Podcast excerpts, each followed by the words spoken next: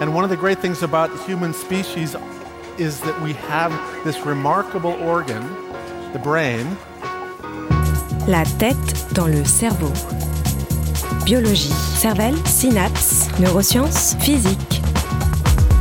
The human brain really is the most unique gift of our species. Avec Christophe Rodeau. Sport, consommation, alimentation, tabac, prendre de bonnes résolutions au début d'une nouvelle année semble être bien plus efficace si vous souhaitez changer vos habitudes. Christophe Rodeau. La tête dans le cerveau.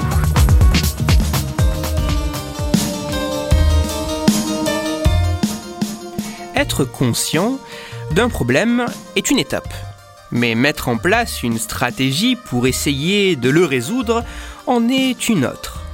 Prendre acte de l'initiation d'un changement au moment du passage d'une année à l'autre semble communément admis. En effet, l'arrivée de chaque nouvelle année constitue une opportunité assez culturellement partagée pour initier un changement dans les habitudes et les comportements que l'on trouve plutôt problématiques.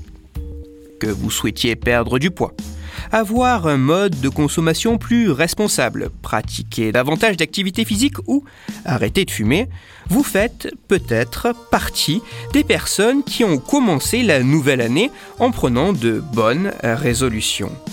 Mais prendre ces fameuses résolutions de la nouvelle année aide-t-il réellement à changer ses comportements?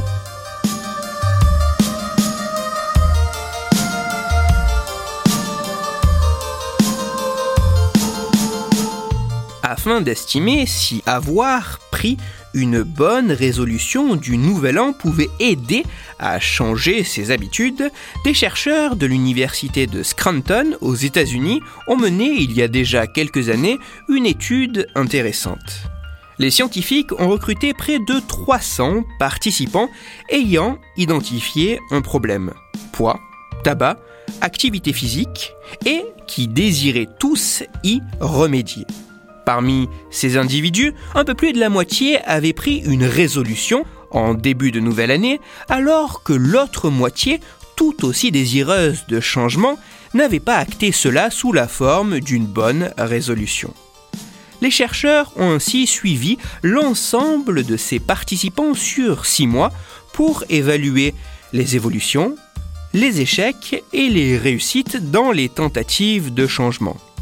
Pour ce faire, à des intervalles réguliers, les chercheurs sont entrés en contact avec l'ensemble des volontaires afin de les soumettre à un ensemble de questionnaires.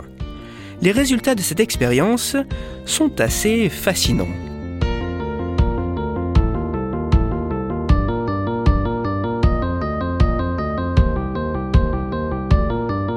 En évaluant des éléments comme la volonté de changer, les aptitudes au changement, le sentiment d'aide apporté par les autres, la disposition au changement, l'efficacité à changer ou la capacité à maintenir ce changement, les scientifiques ont mis en évidence certaines similarités et différences entre les personnes ayant pris des résolutions du Nouvel An et ceux n'en ayant pas pris. Dans le détail, les chercheurs n'ont observé aucune différence significative entre les aficionados de la résolution et les autres sur la volonté de changer, les aptitudes au changement et le sentiment ressenti d'aide apporté par les autres pour changer. En d'autres termes, avoir pris ou non une résolution de nouvel an ne semble pas subjectivement modifier le sentiment d'assistance, les aptitudes ou la volonté de changer. Par contre, en ce qui concerne la disposition au changement, l'efficacité à changer et la capacité à maintenir ce changement, les choses semblent bien différentes. En effet, les personnes ayant pris une bonne résolution semblent avoir des résultats significativement meilleurs sur l'ensemble de ces points comparés aux personnes désireuses de changement mais n'ayant pas pris ces fameuses bonnes résolutions. Les chercheurs ont également mesuré le succès de changement sur la durée pour l'ensemble des participants. au bout de six mois, les différences semblent Alors que 46% des personnes ayant pris une bonne résolution déclarent avoir réussi ce changement initié sur la durée. Pour ceux n'ayant pas pris de résolution à la nouvelle année, seulement 4% des individus déclarent la réussite de changement. Alors que certains éléments ne paraissent pas être modifiés par le fait d'avoir pris une résolution, d'autres, au contraire, semblent grandement impactés.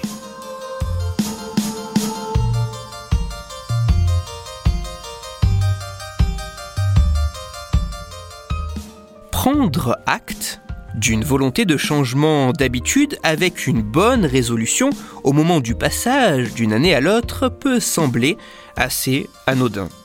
Pourtant, il semblerait que la simple prise de résolution puisse jouer un rôle assez important sur le succès à modifier nos comportements. Sans pour autant être magique ou miraculeux, prendre une bonne résolution à la nouvelle année pour modifier une habitude ou suivre un nouveau comportement semble être un petit plus qui pourrait aider à passer de l'intention à la réalisation et au maintien du changement.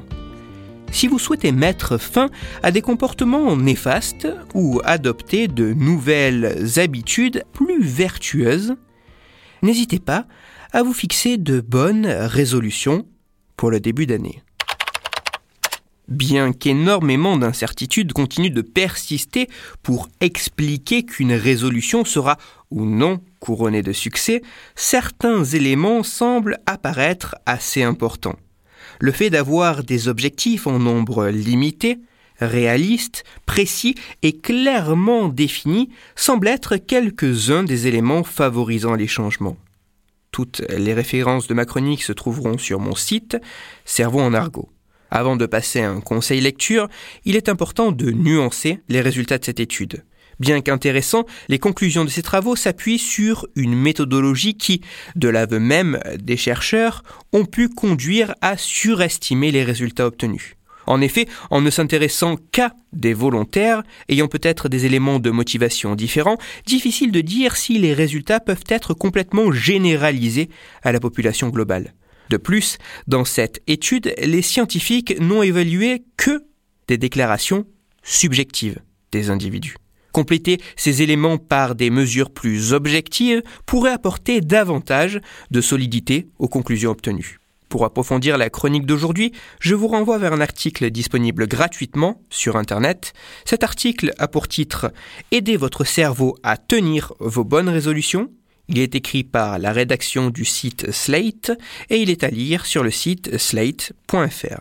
En cette période de l'année où le froid, le manque de lumière et l'euphorie passée des fêtes de fin d'année pourraient favoriser une petite dépression hivernale, je vous renvoie à l'épisode numéro 46 de La tête dans le cerveau, dans lequel vous découvrirez qu'un câlin pourrait tout arranger pour débuter cette année au mieux. Afin de discuter science et cerveau, vous pouvez me retrouver sur Twitter, Christophe-Rodo, R-O-D-O, sur la page Facebook de La tête dans le cerveau et sur mon blog Cerveau en argot.